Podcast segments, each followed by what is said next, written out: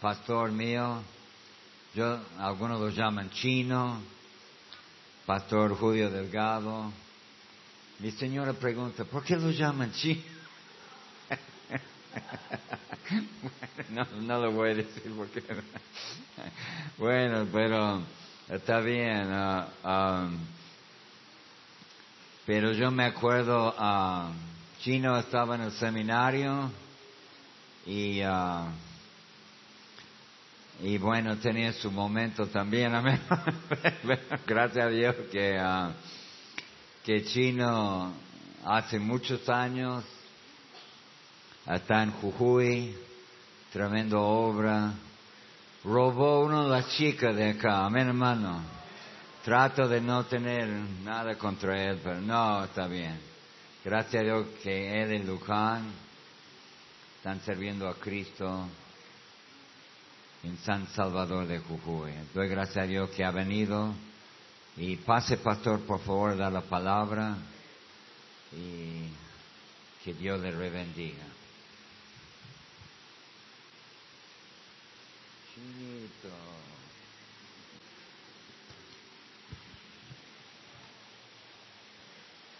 Papá, él siempre quiso tener un hijo negro y acá lo tiene, chino y negro. Hermanos, eh, la verdad que eh, hace mucho tiempo que no vengo. Eh, doy gracias a Dios primeramente, no me quiero olvidar, a la iglesia. Yo sé que muchos hermanos quizás no me conocen, gracias Fritito. ¿Quién dijo que no vino frite? Ahí está. Eh, la verdad, hermano, muchos años que no vengo. Eh, yo soy de, aquí de la iglesia, de la iglesia bautista Betel. Soy misionero de esta iglesia. Gracias, hermano. Y. Permiso.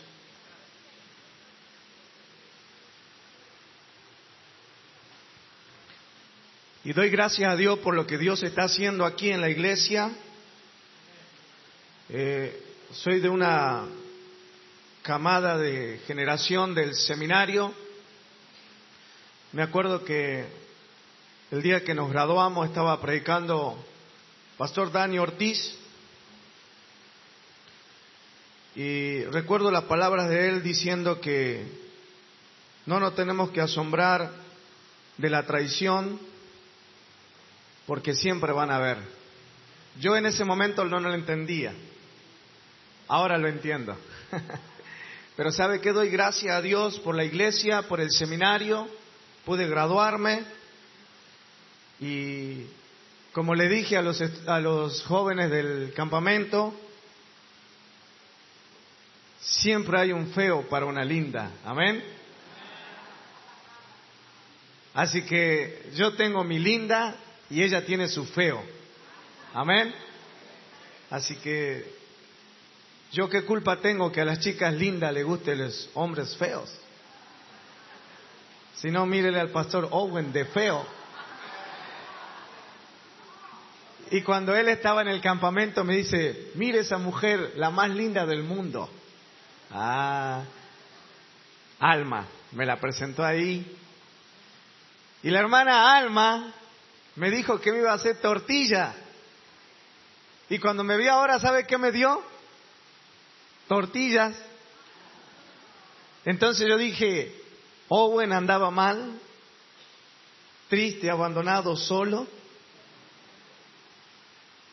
y comió las tortillas de alma y, al, y, su alma volvió a su cuerpo. No, mentira.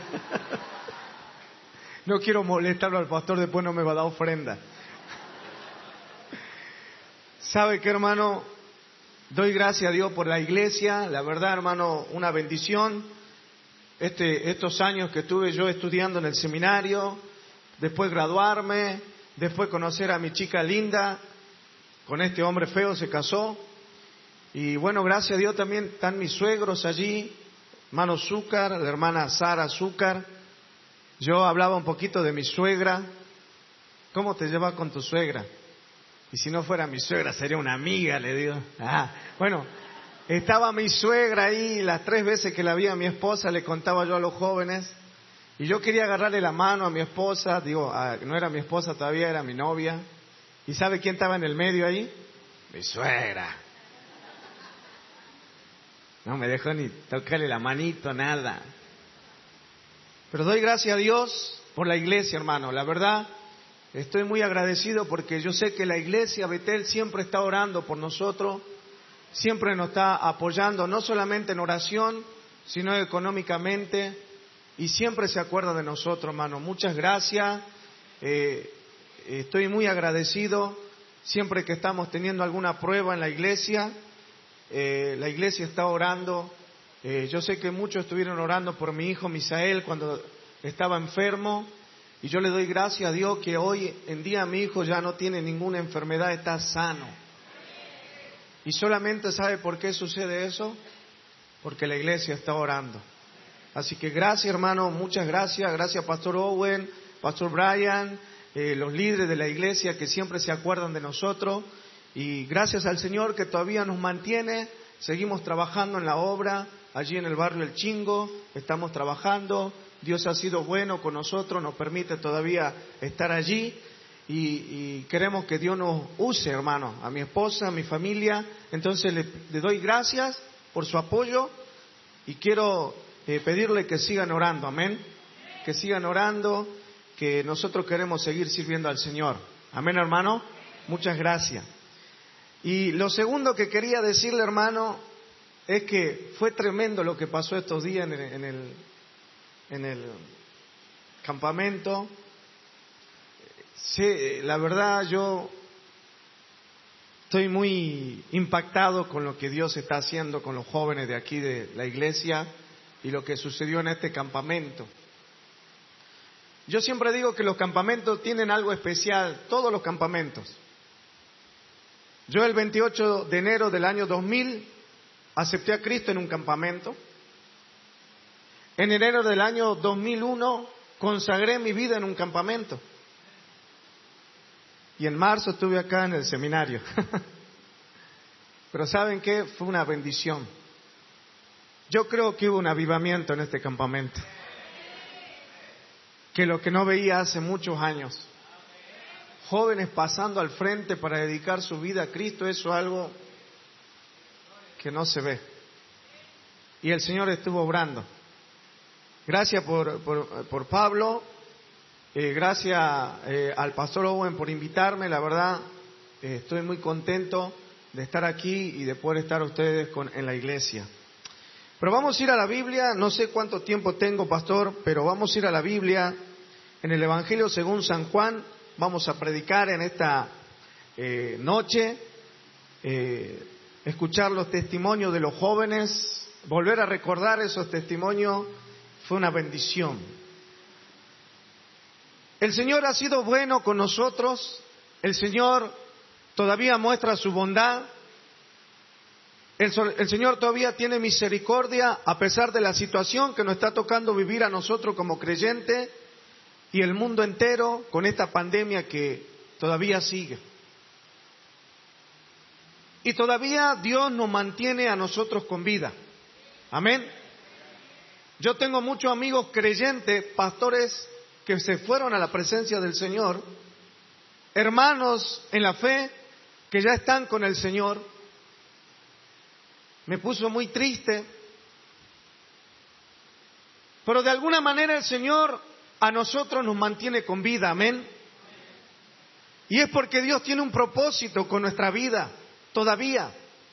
Él nos hace ver la situación mundial que nos tocó vivir en estos últimos años y solamente, es solamente por un propósito, creo yo, y es poder hacer su voluntad. Dios nos sigue dando oportunidad para hacer su voluntad. Amén. Y qué bueno es saber, hermano, que la Biblia dice que Él un día va a volver. Amén. A buscar a su iglesia que Él compró con su sangre. Amén, hermanos. Todos los salvos en este mundo un día vamos a ser arrebatados como iglesia. Él viene a buscar su iglesia. Y lo único que yo quiero animarle en esta noche es que nosotros podamos avanzar un poquito más. Amén. Mire lo que dice la Biblia en el Evangelio según San Juan, capítulo 16, y vamos a leer el versículo 16. Evangelio según San Juan, capítulo 16 y el versículo 16. Dice la palabra de Dios, hablando de la resurrección y de la segunda venida de Cristo. Pero dice allí, todavía un poco y no me veréis. Y de nuevo un poco y me veréis, porque yo voy al Padre. Entonces se dijeron algunos de sus discípulos unos a otros, ¿qué es esto que nos dice todavía un poco y no me veréis? Y de nuevo un poco y me veréis. Y porque yo voy al Padre. Decían pues, ¿qué quiere decir con todavía un poco? No entendemos lo que habla. En esta noche yo quiero hablarle de todavía un poco más. Amén. Todavía un poco más. Todavía un poco más. Yo entiendo que muchas veces nosotros como creyentes, como cristianos, nos cansamos de vivir en santidad. Yo entiendo que por ahí nosotros como creyentes, como hijos de Dios, nos cansamos quizás de venir a la iglesia, porque hace frío, porque hace calor, porque llueve y la verdad no me gusta la cara del hermano que está parado en la puerta, no me gusta el que va a predicar, no me gusta esto, pero hermano yo quiero animarte en esta noche todavía un poco más.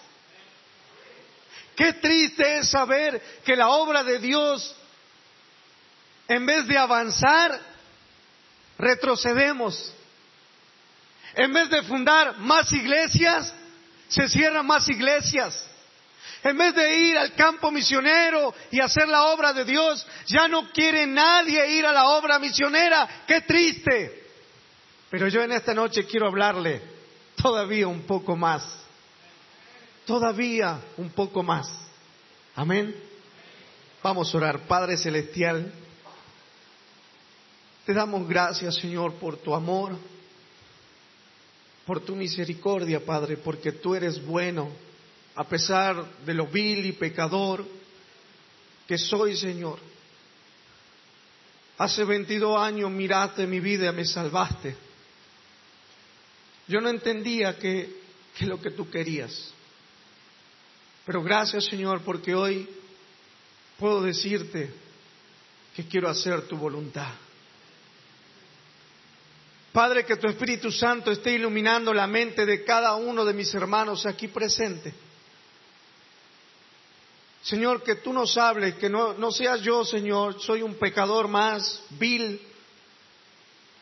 pero que, Señor, tú puedas usar mi vida a través de la Biblia para ser de bendición a mis hermanos en esta noche.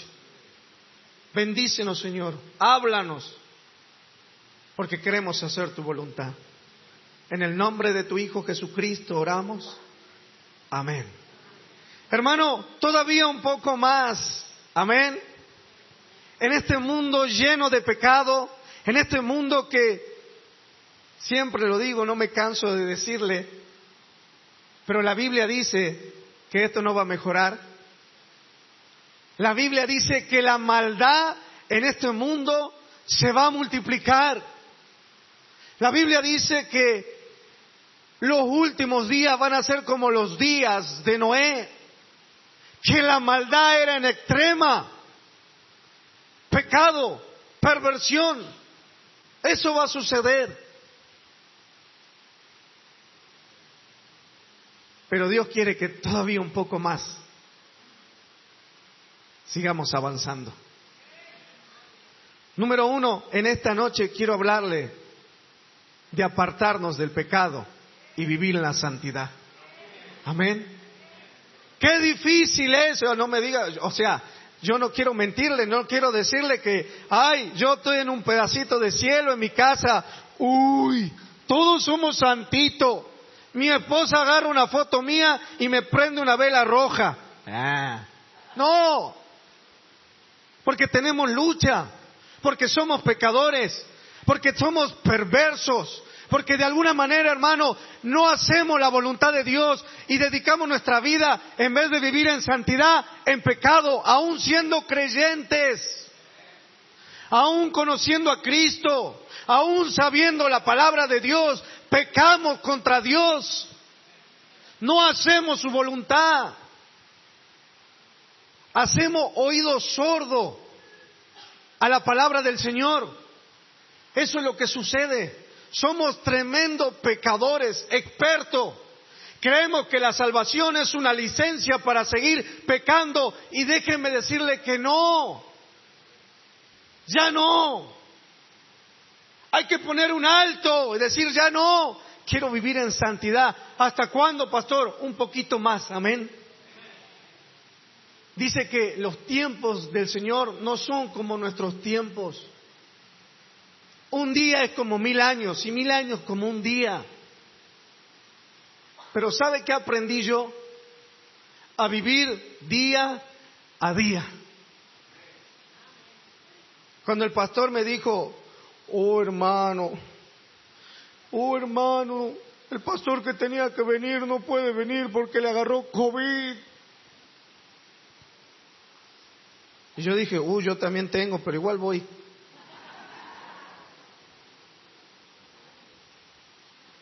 Ah, quería decir a los chicos del campamento que yo estaba así con la tos porque tenía COVID. Disculpen, ¿no?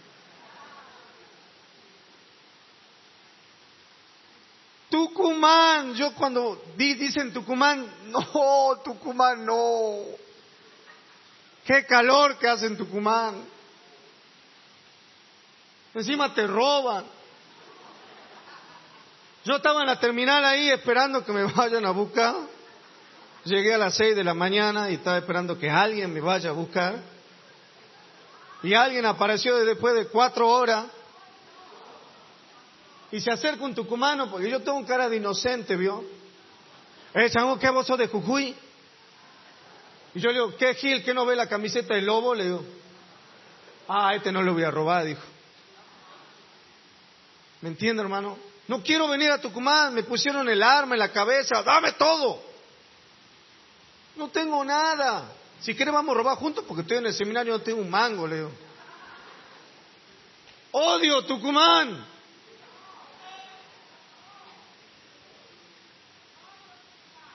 Pero bueno, tuve que venir. Hermano, la verdad no me gusta Tucumán. Acá experimenté todo en mi vida, hasta una tucumana tengo en mi casa. En realidad yo no se la robé, ella se vino solita, voluntariamente. En serio, no me gusta Tucumán. Pero Dios siempre habla aquí en Tucumán, amén.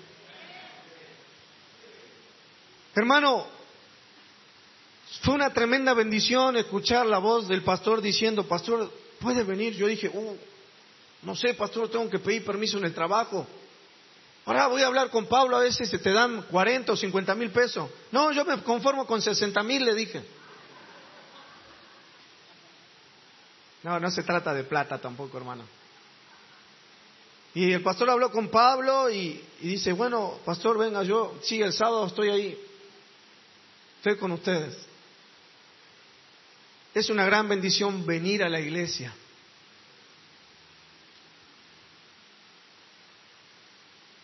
esta iglesia, Betel, donde aprendí la palabra de Dios, donde el pastor Owen solamente nos daba mortadela, sin pan para ir a ganar alma en la banda del río Salí, donde también me robaron. En el sifón también me robaron. En el oposito también me robaron.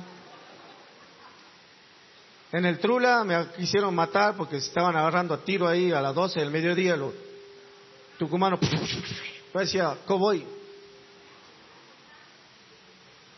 Pero es lindo Tucumán, amén. Porque siempre anda despierto. Yo lo vi a Pablo en un momento, estábamos en el colectivo, a Pablo, y él tenía el bolsito lleno de plata acá, dice, ya éramos todos creyentes y ya se estaba buscando el bolsito a ver si le habían robado. Es lindo Tucumán, andamos despiertos. Hermanos, doy gracias a Dios por esta iglesia, amén. Qué bueno que hay muchos hermanos que no ni me conocen, pero yo le, ahora le estoy conociendo. Pero ¿sabe qué? Qué bendición que haya una iglesia de sana doctrina. Amén.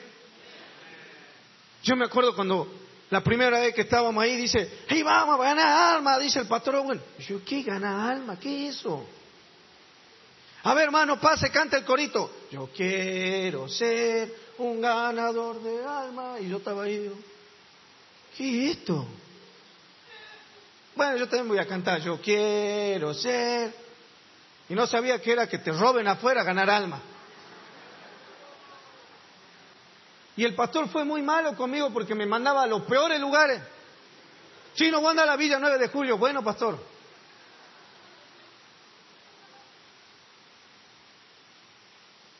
Pero qué lindo Tucumán, amén.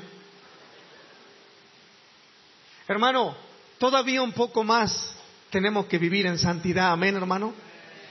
Vivir en santidad, apartarnos del pecado, decirle no al pecado, no. El principio de la sabiduría es el temor a Jehová. Apartarnos del pecado nos va a ayudar, hermanos. ¿Sabe por qué andamos así cara triste ahí? Rameando los pies, chupando limón.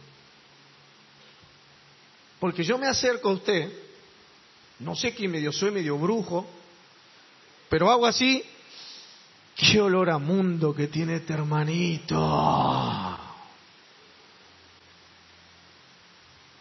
Hasta le adivino el pecado que tiene y le pego, ¿no?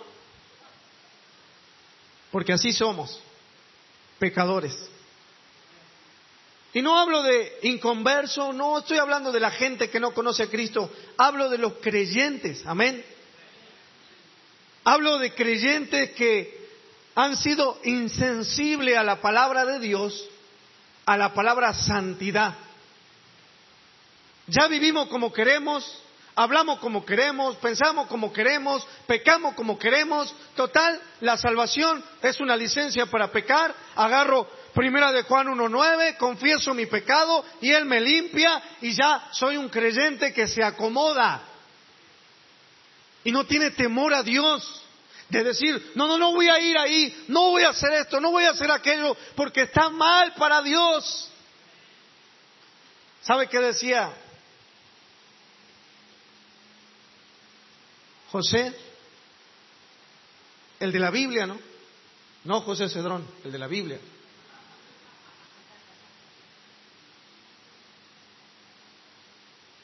Que él no iba a pecar contra Dios.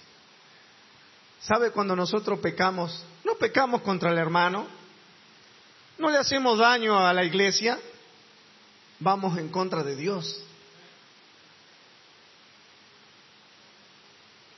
Cuando usted tiene alguna adicción, usted está en contra de Dios.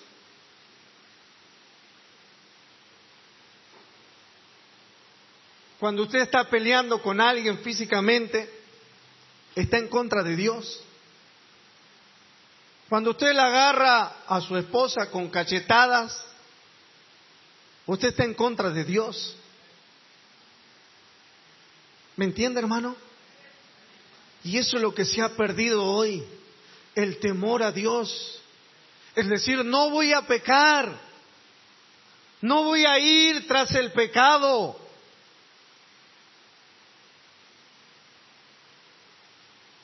Mire cómo me pasó una vez. Yo me fui a predicar a Jujuy, a una iglesia, viajé a Ledema. En Ledema hace más calor que en Tucumán, por si acaso, si alguno va a Ledema, y encima hay un olor ahí. No sé cómo vienen los ledemenses. Un calor, un olor. por la fábrica. Y llego y predico en la ciudad de Calilegua, un poquito más allá del Ledesma, predico. Y estaba el hermano santo, así se llamaba el hermano, santo. ¿Hay algún hermano que se llame santo acá? ¿Conoce algún hermano que se llame santo? ¿Conoce un amigo que se llama santo? No, no. Bueno, yo conocí a un hermano que se llamaba santo. El hermano santo estaba dirigiendo los himnos bien animados, bien, pa, qué bendición el hermano santo. Al otro mes voy de nuevo a la misma iglesia. ¿Y a dónde me lo encuentro al hermano santo? Dirigente de alabanza. ¿Dónde me lo encuentro el hermano santo? En la esquina donde yo tenía que tomar el remis para irme a Calilegua. ¿Sabe cómo estaba el hermano santo? Eh, ¿Cómo Diego? Demente el hermano santo de tanto alcohol.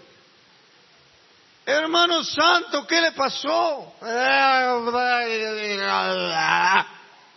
Me sale bien porque yo era borrachito, hermano. El hermano santo. Hermano, ¿cómo va a estar así? A mí me gusta pegarle a los hermanos cuando están en pecado. Hermano santo, ¿cómo vas eso? ¡Tum! Le metí un chirlo. Eh, ah, que pensé que estaba mal porque no me hablabas bien, le digo. Agarré el chirlo ahí, tranquilo hermano, ya, componete. El hermano santo. Hermano, somos sensibles a la palabra santidad. No queremos hacerlo. Santo. La definición de santo quiere decir errar al blanco.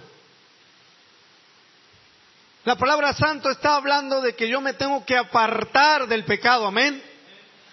Yo, podría nombrar algunos pecados. Quizá usted es un mentiroso. Está mintiendo. Miente todos los días. Miente, miente, miente, miente. Quizá uno de sus pecados es el orgullo. Orgulloso. Orgulloso. Quizá uno de sus pecados es que usted está mirando cosas que no debe. Quizá uno de sus pecados es que usted cree que nadie le ve. Pero quiero decirle que 24 horas al día el Señor no está mirando. No me ve. El Señor está mirando lo que estás haciendo cuando estás solito. Cuando estás solita, Él, Él está mirando. ¿Sabe que una de las cosas que a nosotros nos sucede es que creemos que Dios no nos ve? Yo me fui a predicar a los valles, llegué a Humahuaca, a un pueblo de Humahuaca, me subí a los cerros, más o menos son ocho horas de viaje por los cerros. Una vez fui con el pastor Julio Pino, le digo, pastor, puede venir la otra conferencia, sí, pero no me va a llevar a los cerros, me dijo. Blandito para la hora el pastor Pino. Devolvió todo el asado, cierto, ese día. Y yo bajo en una de esas veces que yo fui a la conferencia a predicar bajo y estaba la hermanita ahí. ¿Sabe qué estaba haciendo la hermanita? Coqueando. Coca, aquí con el acuyico. Y yo venía caminando así, digo, esa es la hermana. ¿Cómo? Yo le vi, ya le vi el acuyico. ¿Sabe qué hizo la hermana? Se tragó el acuyico. Y sabe que me doy cuenta que a veces nosotros le tenemos más miedo al hombre que a Dios. Yo me acuerdo una de las conferencias, estaba yo sentado ahí con una señorita, una de la mañana. Adivinen quién pasó por el frente. Pastor ¡eh, chino!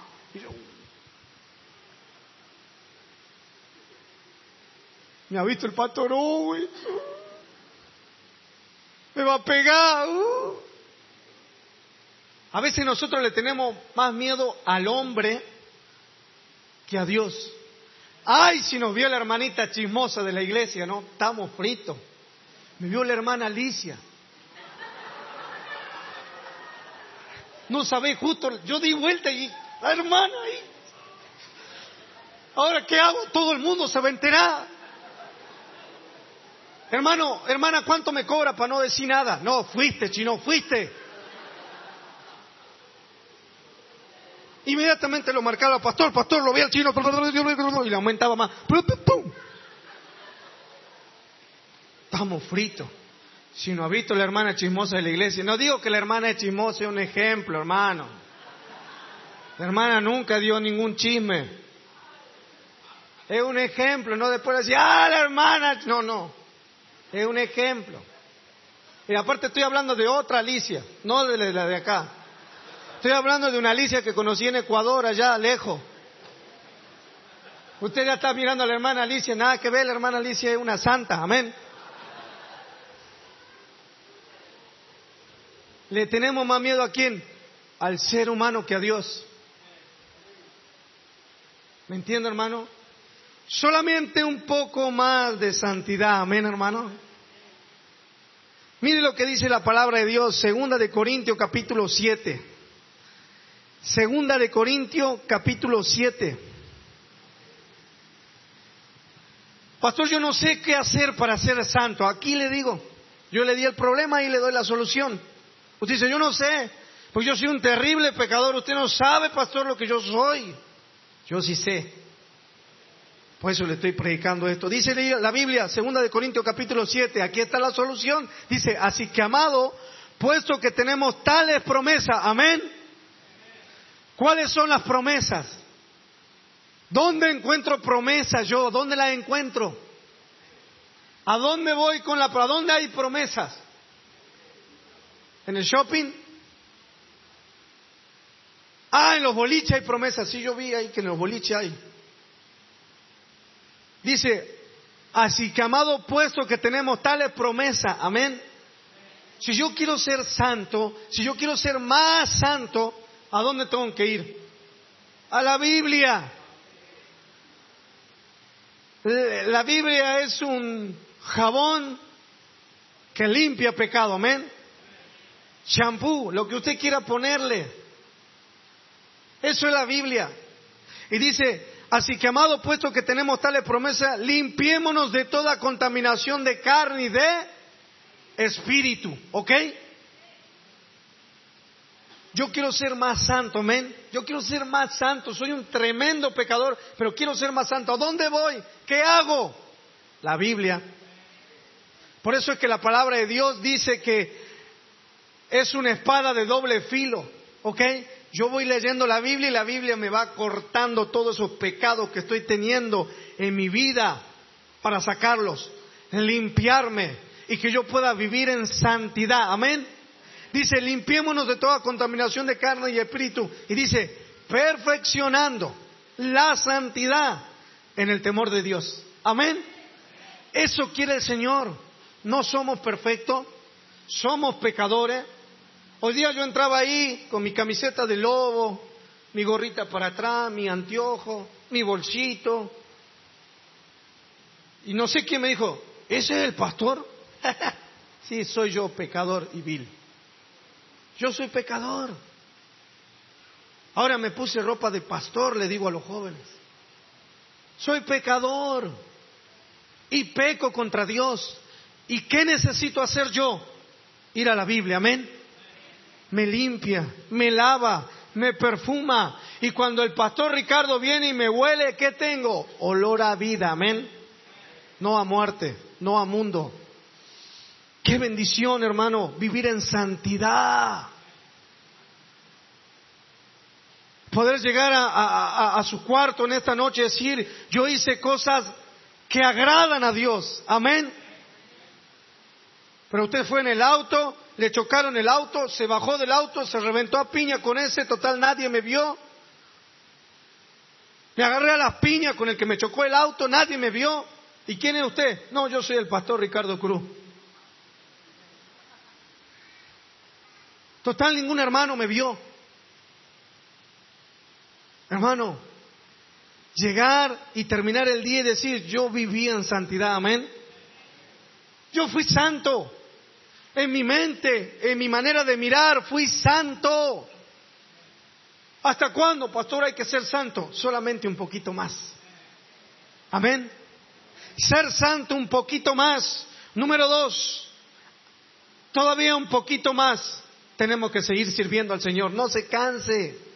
Dice la palabra de Dios, no nos cansemos de hacer el mal. Así dice. No nos cansemos de hacer qué? El bien. Amén. No nos cansemos.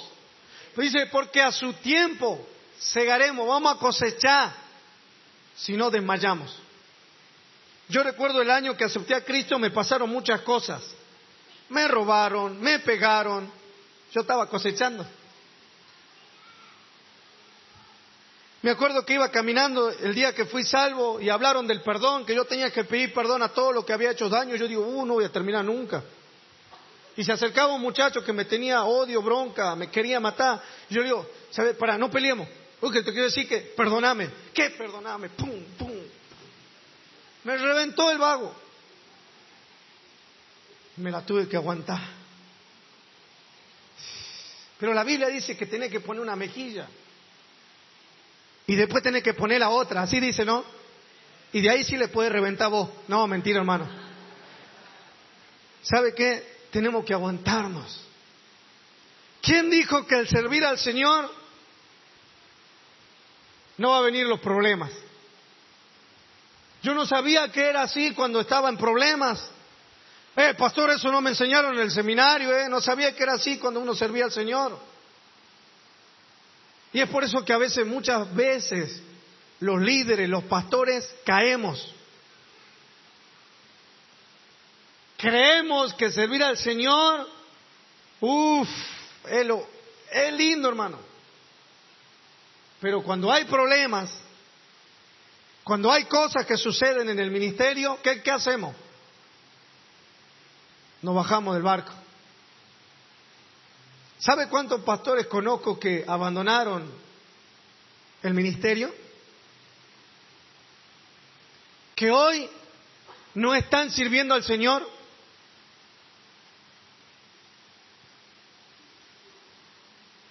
Yo, por ejemplo, ya no le digo pastor a aquel que no tiene iglesia. ¿Me entiende? ¿A quién está sirviendo si no tiene iglesia? ¿A quién sirve? Yo tengo amigos que ya no están sirviendo al Señor, no tienen iglesia, y yo le digo, ¿cómo estás, hermano? ¿Por qué no me decís, pastor? ¿De, qué iglesia sos pastor, hermanito? Decime, ¿de qué iglesia? ¿De qué iglesia eres pastor? A ver, decime. No, es que yo ya dejé listo, no soy más pastor. Pastores que abandonan.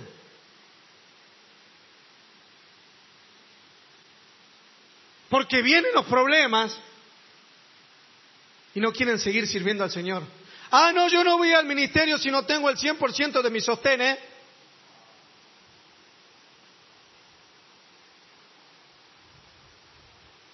¿Cómo?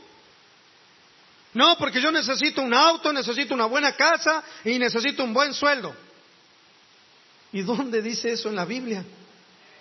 ¿A dónde lo dice? A mí me molesta cuando yo escucho a pastores que tienen un buen sostén económico y te dicen, tenés que vivir por fe. ¿Y vos cómo haces? Tenés que vivir por fe. ¿Y vos? ¿Cuánto tu, cuánto tu sostén? Y cinco mil dólares. Ah, ¿y vos vivís por fe? Y me estás predicando que tengo que vivir por fe cuando él tiene un tremendo sueldo.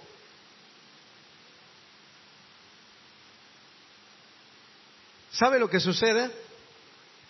A veces creen que el servir a Dios habla de dinero. Y no estamos hablando de dinero.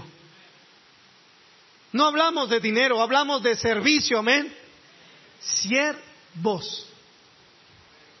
Siervos que están sirviendo al Señor.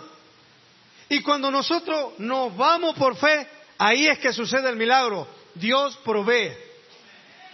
¿Me entiende, hermano? Pero a veces los pastores quieren tener todo su dinero para ir a la obra de Dios. ¿Qué se necesita para hacer la obra de Dios? ¿Plata? La Biblia dice, a la verdad la mies es mucha, pero los obreros son pocos. ¿Qué se necesita para hacer la obra de Dios? Obreros, nada más. ¿Qué se necesita? Obreros. Que sean siervos. Una vez yo escuché, esto sí se lo digo al pastor, que él le pagaba a los capitanes de ruta para que vayan a la ruta. Yo, ¿y qué, Pastor Owen? A nosotros no daba ni para el cospel. Yo salía de acá, me iba caminando hasta lavando el río, salí. En medio del calor. A veces iba con él y él agarraba y sacaba una zanahoria y decía, ¿qué de nuevo, viejo? Pastor, pero una mortadelita con pan no puede ser para mí. Sigamos ganando alma, sigamos ganando alma. Yo, bueno, pastor, está bien, vamos a ganar alma, vamos. El que salió alguna vez a ganar alma con el pastor sabe lo que le estoy diciendo y él no para. Sigue. Sigue. Todo el día puede estar ganando alma. No, no para. Oh, hermano, vamos a seguir una casita más. Pastor, tengo hambre. Oh, hermano, sigamos. Yo me entero que él le pagaba a los capitanes de ruta para que vayan a ganar alma. Digo, no, pastor, para un poco. Somos siervos, amén. ¿Estamos en la obra para qué? Solamente un poco más. Si usted cree que el ser pastor le va a dar dinero, está equivocado. El ser pastor es servir al Señor y Dios no nos, no nos deja abandonados. No nos abandona. Él siempre provee. Yo le dije a mi señora, poneme una camisa vieja, zapato viejo, pantalón viejo. Cosa que cuando yo vaya el pastor vea que yo soy pobre y me dé más ofrenda. No servimos a ese Dios de pobre, servimos a un Dios rico, amén. A un Dios rico, el dueño del mundo. Y Él nos va a proveer siervos. Él se va a encargar de mis necesidades cuando yo hago su voluntad haciendo la obra, sirviéndole a Él. Yo me fui a los Estados Unidos. Este negro se fue a los Estados Unidos. Uh. Viajé en avión. Llegué a Miami. Vi a los gringos llenos de guita. Entré a una iglesia donde era para ocho mil. Yo entraba. El coro de la iglesia eran 100 músicos, 300 cantando. Tengo videos y después quieren yo se lo muestro.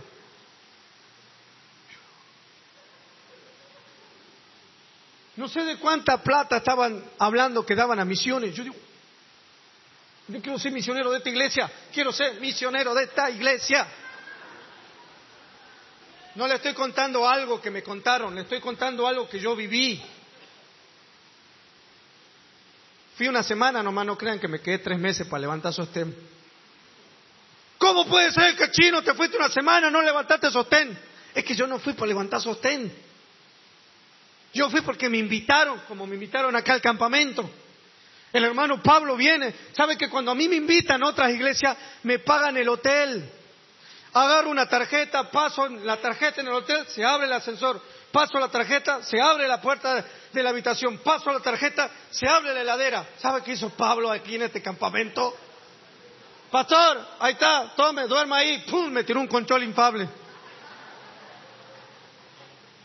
Ay, me queda esta sábana, dice, y por ahí está PC. Ah, pero si era José Agüero. Ah, pero si era Ezequiel Salazar. Ay, no, pastor, ya lo llevamos a su hotel, pastor, ya lo llevamos. Pero como es el negro chino, se muera de frío, que le coman la mosca. Y yo no tengo problema porque a mí me gusta eso. Pero a veces, ¿sabe qué? Tratamos mal a los siervos. Yo en cualquier lugar que yo fui, en toda Sudamérica, me hospedaron en hoteles. Y no es que son iglesias que tienen plata. Pero ¿sabe qué aprendieron? A tratar bien a los siervos. Y yo soy un siervo, hermano. No porque me la, me la creo. Yo estudié para eso. Yo fui llamado por Dios para eso. Soy un siervo del Señor. Pero yo entiendo, hermano, que muchas veces nosotros estamos en el ministerio por el dinero. Conozco a varios, conozco a varios que creen que estar en el ministerio es tener plata. Ah, no, el pastor Owen, mira, él es misionero, tiene plata. No, no, no. Él fue llamado por Dios. Él se fue y estudió en un seminario, se graduó, Dios le mostró a Argentina y vino y sufrió acá en Argentina tantos años. Y Él es un siervo para mí. Es un ejemplo. Por eso cuando alguien habla mal de Él, yo me molesto y Él sabe. Me molesto. ¿Qué tenés que hablar vos de Owen? ¡Pum! Una piña en la jeta. ¿Qué tenés que hablar de? Yo lo conozco, yo lo conozco a Él. Yo sé quién es Él. Él sabe quién soy yo. ¿Me entiende, hermano? Pero no tenemos que estar en el ministerio por la plata, porque somos qué? Siervos. Amén. Somos siervos. Y tenemos que seguir sirviendo. ¿Hasta cuándo hay que aguantar todo esto? Un poquito más. A mí en Jujuy, ¿sabe por qué me, caratularon? Hay algunos que son calvinistas. Hay algunos que creen en la Biblia de Gómez. ¿Sabe qué me dicen a mí? Oweniano. Ah, ese de Owen. Todo porque yo le metí un par de piñas a algunos compañeros míos del seminario que hablaban mal de él. Ah, vos sos de Owen. No soy de Owen, soy de Cristo. Pero yo creo que Él es un siervo, amén. Yo le respeto, le amo en el Señor. Un siervo. Hermano, estamos en la obra no por dinero, para servir a Dios. Amén. Algunos de mis compañeros del cementerio creían que el cementerio te hacía pastor. El seminario no te hace pastor. El que te llama a ser pastor es Dios. Amén. Pero el seminario te prepara teológicamente para que te animes a seguir estudiando la palabra de Dios y sirvan mejor al Señor. Amén. Hermano, servir al Señor es un privilegio, no una carga. Uy, estoy, cansado, ya los hermanos no vienen a la iglesia. Uy, estoy cansado porque los hermanos no diezman en la iglesia. Uy, estoy cansado porque no ganan alma. Uy, estoy cansado porque este, nadie quiere dirigir. No, no, no es una carga, amén. El servir a Dios es una bendición.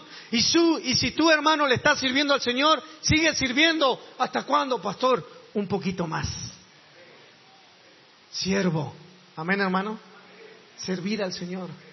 El apóstol Pablo decía, os ruego eh, por la misericordia de Dios que presentéis vuestro cuerpo en un sacrificio vivo, santo. ¿Es que no estoy hablando tontera? Agradable a Él. Eso quiere el Señor, que nos presentemos a Él, que le sirvamos a Él. ¿Hasta cuándo? Un poquito más. Número tres, y ya termino, pastor, se lo prometo. Yo siempre digo cuando termino es que estoy empezando. Número tres, todavía un poco más, porque Cristo viene. Amén. Cristo viene, Maranata. Amén, hermano. Mi hermanito, Maranata. ¿Qué quiere decir Maranata? Cristo viene, Maranata. Hermano, salúdese así. ¡Eh, Maranata! Maranata, ¿qué quiere decir? Cristo viene. Hermano, ¿sabe por qué estamos así nosotros? Porque hoy cuando nos levantamos ni pensamos que Cristo viene. Usted se pensó hoy a la mañana cuando se despertó, oh, quizá Cristo viene hoy. No pensó. No pensó. Usted pensó, dijo, oh, tengo que levantar, qué calor que hace Tucumán, ¿qué voy a cocinar hoy? Oh, encima tengo que ir a la iglesia a la mañana porque hay culto a la mañana, estoy enojado, ¿por qué no hay solamente un culto a la noche? Pero voy a ir a la mañana, está enojado. ¿Sabe por qué? Porque usted no pensó que Cristo podía haber venido hoy. Cristo viene, amén. No sé el día ni la hora, Señor, yo le contaría. Pero viene Cristo. Y puede ser que venga hoy, puede ser que venga mañana. Los apóstoles murieron pensando que Cristo iba a venir. Ya pasaron 2022 años. Cristo viene. Si yo creo que Cristo viene, cuando la mañana me levante y diga, quizá Cristo venga hoy, yo quiero que Él me encuentre haciendo su voluntad. Amén. Amén. Yo quiero que Él me encuentre orando con mi esposa, con mis hijos. Yo quiero que Él me encuentre predicando la palabra de Dios, casa por casa, tocando puerta. Yo quiero que Él me encuentre en el campo orando a Dios o que me encuentre leyendo la Biblia. Eso es lo que yo quiero. Porque quizá Él puede venir hoy o quizás mañana. Pero Cristo viene. Nos olvidamos de esa promesa. Yo no sé cómo es acá, pero nosotros todos los meses, los primeros domingos de cada mes tenemos la cena del Señor. ¿Y qué no hace la cena del Señor? No hace hacer memoria de lo que Cristo hizo en la cruz y de que Él un día va a volver. Amén. Pero todos los días tenemos que pensar que Cristo viene. Amén, hermano. Maranata. ¿Qué quiere decir? Cristo viene. ¿Sabe que hay un hermano, un solo hermano que entendió esto en mi iglesia? Cuando él llega a la iglesia me dice, pastor, Maranata. Yo quiero que todos entiendan eso. ¿Por qué uno solo me dice Maranata? Maranata, ¿qué quiere decir? Cristo viene. Yo hoy pensé que Cristo venía. Anoche también creí que Cristo venía porque el hermano Pablo no me dijo que eh, ese lugar donde él me tiró venía acompañado con una orquesta sinfónica.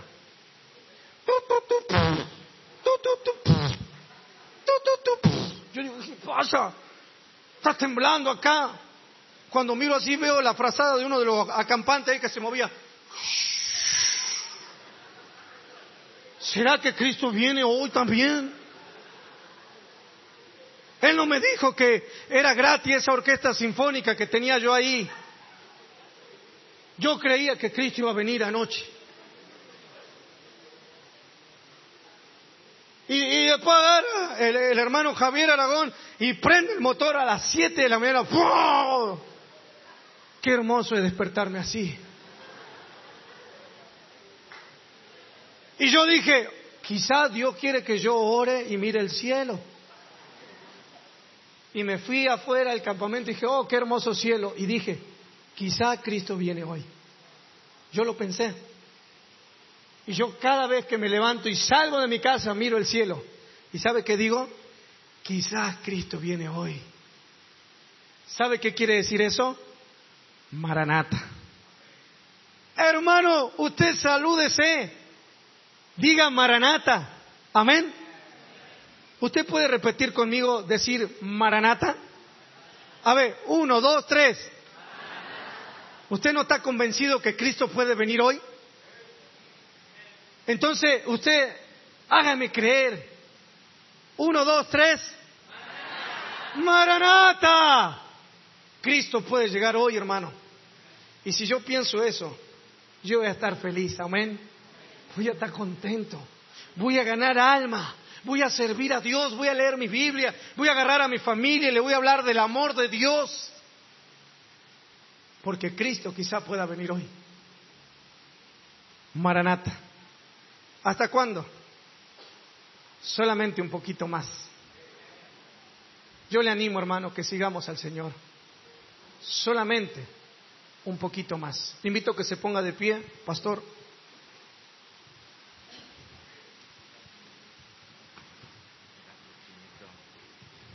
con los rostros inclinados, ojos cerrados,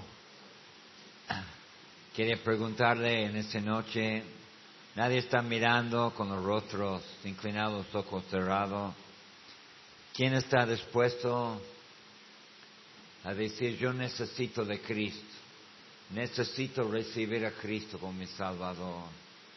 Necesito de Cristo. No estoy 100% seguro de ir al cielo ¿Quién diría en esta noche, Pastor, no estoy 100% seguro de ir al cielo? Si no está seguro, levanta la mano. Queremos orar con usted. A ver. Queremos que salga de acá con, con tu vida cambiada, con la salvación. Levanta la mano y decirle quiero recibir a Cristo. Ahora, a escuchar la palabra, gracias pastor. ¿Cuántos van a vivir en santidad? ¿Cuántos van a vivir?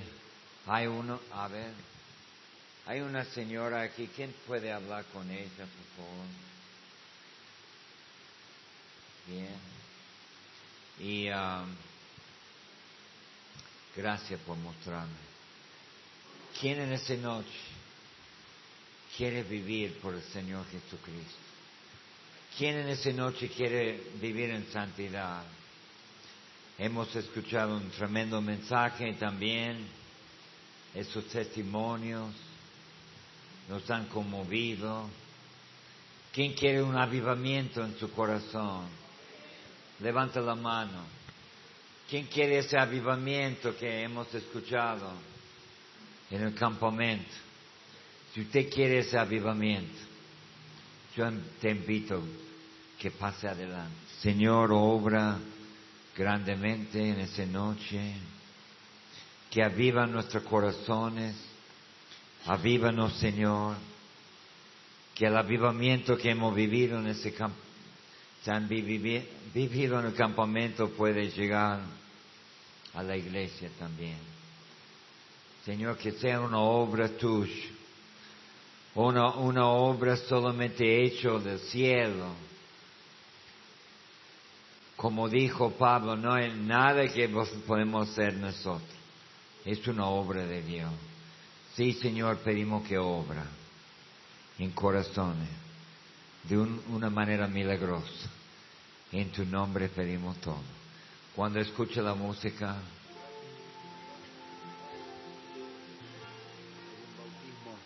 bueno, bueno. ¿Quién quiere pasar? Quiero, avívame a mí, Señor. Avívame a mí.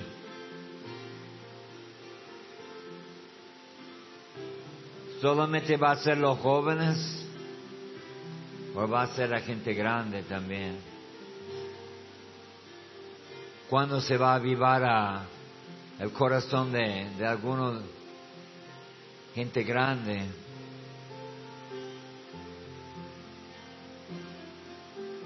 Gracias a Dios por los jóvenes, pero ¿qué tal vos? Vos necesitas ser avivado. Avívanos, Señor. Aviva nuestro corazón.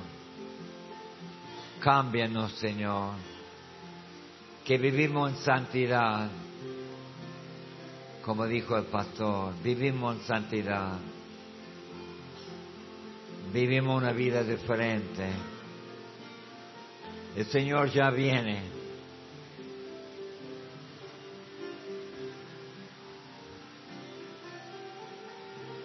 Avívanos, Señor.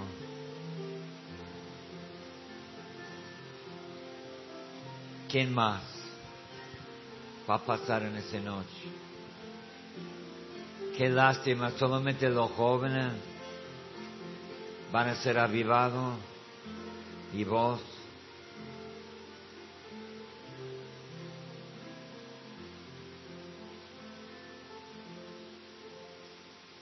Señor, gracias te doy por la palabra en esta noche.